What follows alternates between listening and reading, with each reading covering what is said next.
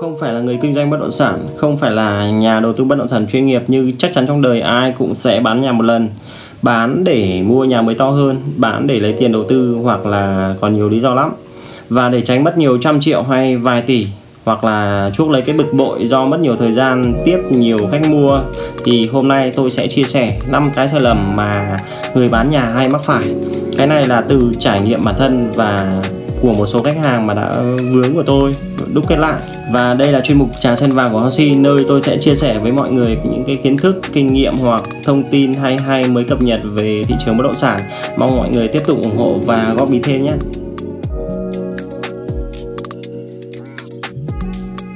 Cái sai lầm đầu tiên mà tôi rất hay gặp là cái trường hợp bán nhà nhưng đồ đạc quần áo các thứ của cái nhà chủ nhà bán ấy đang rất là lộn xộn.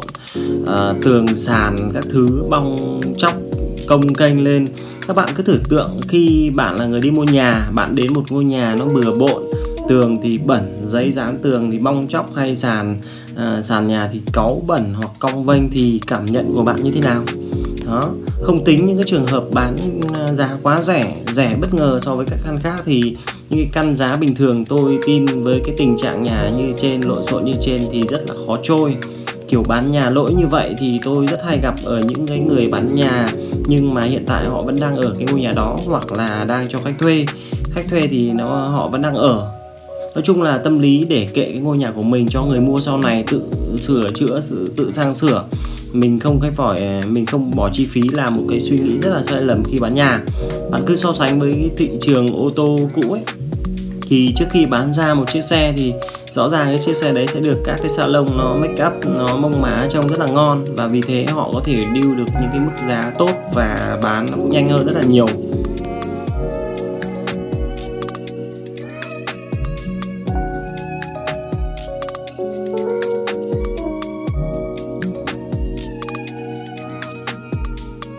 Cái sai lầm thứ hai, thi thoảng tôi cũng gặp là cái việc người bán họ thay đổi cái thiết kế theo cái nhu cầu riêng mà sau này nó không còn đúng gu của cái người mua mới nữa.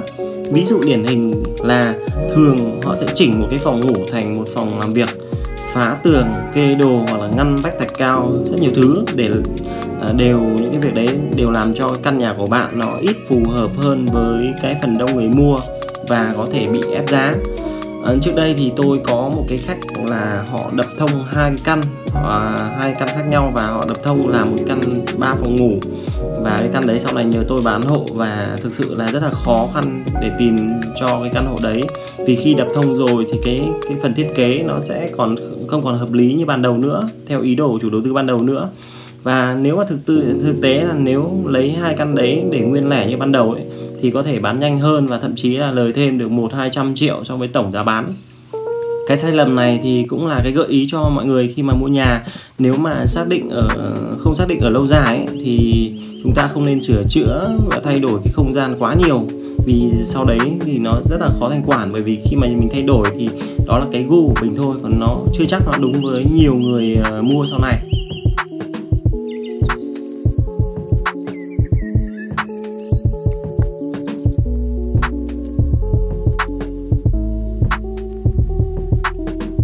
Tiếp theo cái sai lầm về mặt bố trí không gian, đồ đạc là sai lầm xíu xíu về việc đăng bán. Không tính các anh chị môi giới chuyên nghiệp, các bạn môi giới chuyên nghiệp giờ thì chụp ảnh căn hộ các thứ đã đẹp, đã lung linh lắm rồi Thì nếu mà là chủ nhà tự đăng bán thường thì cái ảnh chụp nó sẽ xấu và nó sẽ không hiển thị được hết cái góc đẹp và bao quát của ngôi nhà.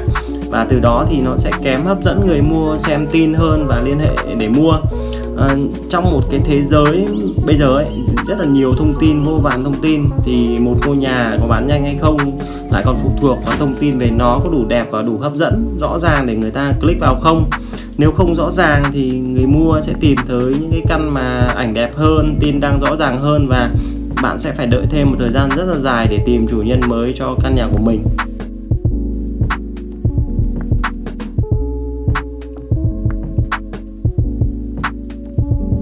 Cái sai lầm thứ tư là cái sai lầm mà tôi nghĩ đa phần mọi người gặp phải là bán giá quá cao hoặc là quá thấp so với thị trường.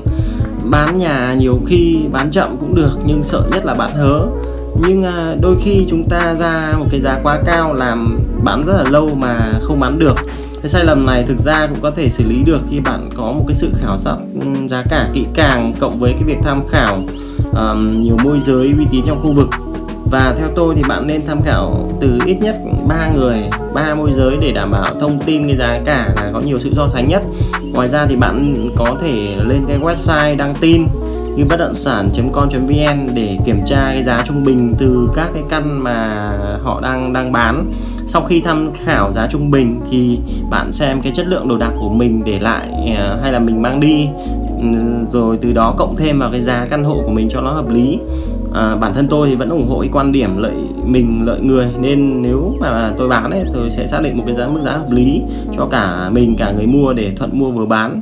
Mình sẽ không bán quá đắt hoặc là không bán tranh quá mức thị trường. Thì như thế thì cái nhà của mình nó sẽ có lộc hơn và mình bán cũng thuận lợi hơn. Mình kiếm tiền từ nhiều nguồn khác nữa.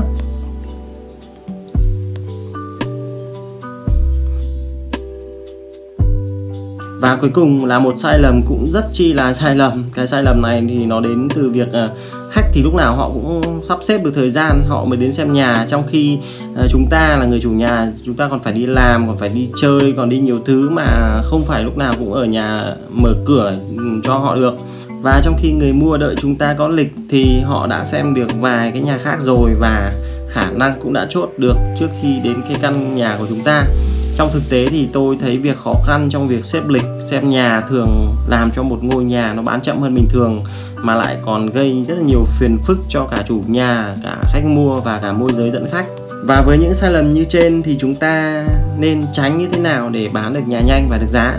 Cũng khá là đơn giản, theo tôi thì chúng ta có mấy việc. Thứ nhất thì chúng ta sẽ phải chuẩn bị một mặt mặt bằng ngôi nhà sạch sẽ, gọn gàng, sửa chữa make up lại cho nó ngon hỏng khóa, hỏng chìa gì là thay hết. Thực ra là cái chi phí này ừ, theo tôi là nó không lớn. Mà sau khi mà mình làm xong, mình bán lại thì được giá hơn lúc chưa sửa chữa. Nên các bạn cũng không cần phải lo khoản chi phí này. Cái thứ hai, chủ nhà hoặc người thuê không nên ở đó nữa để luôn duy trì cái trạng thái sẵn sàng của cái ngôi nhà để mình bán. Đến lúc nào mà à, người ta người ta đến, người ta xem cũng sạch sẽ, thơm tho, cái điều đó nó sẽ tăng cảm xúc rất là nhiều cho bên người mua. Cái điểm thứ ba là căn nhà của mình thì nên giao cho một vài môi giới chuyên nghiệp à, th- ừ, tận tâm trong cái khu của mình thậm chí là giao luôn chìa khóa để cho họ thay mình trong cái việc dẫn khách ừ, xem nhà nó chủ động hơn. Và từ đó rút ngắn được cái khoảng thời gian mua nhà và gọi là phiền toái trong cái ờ, sinh hoạt của bản thân mình trong cái lúc mà mình bán nhà. Và cái tip cuối cùng là chúng ta nên xác định một cái mức giá kỳ vọng chấp nhận được và đưa ra thị trường một cách ừ, chắc chắn đưa ra thị trường một cách chắc chắn vì việc thay đổi giá nhà liên tục cái này thì tôi cũng có nhiều cái kinh nghiệm rồi. Có nhiều khách hàng hôm nay đăng một giá hôm sau lại giao bán một giá hôm sau lại giảm lại tăng. À, vì bố vì mẹ vì chồng gì đấy. Nhưng mà rõ ràng là câu chuyện mà thống nhất một mức giá nó làm cho công việc của môi giới hay là công việc bán nhà à, tổng thể nó sẽ nhanh hơn và gọn gàng hơn rất là nhiều. Việc thay đổi giá liên tục sẽ làm khó cho người mua khó cho bản thân môi giới biết bạn có thiện trí bán nhà hay không hay là chỉ giao cho nó vui thôi. Đó sơ sơ vài tip cho các bạn để việc bán nhà của các bạn nó sẽ hiệu quả hơn. À, cảm ơn các bạn đã lắng nghe chuyên mục trà sen vàng tuần này của Housey tôi là Trung và chúc các bạn sức khỏe. Hẹn gặp lại vào các số tuần sau. Xin chào.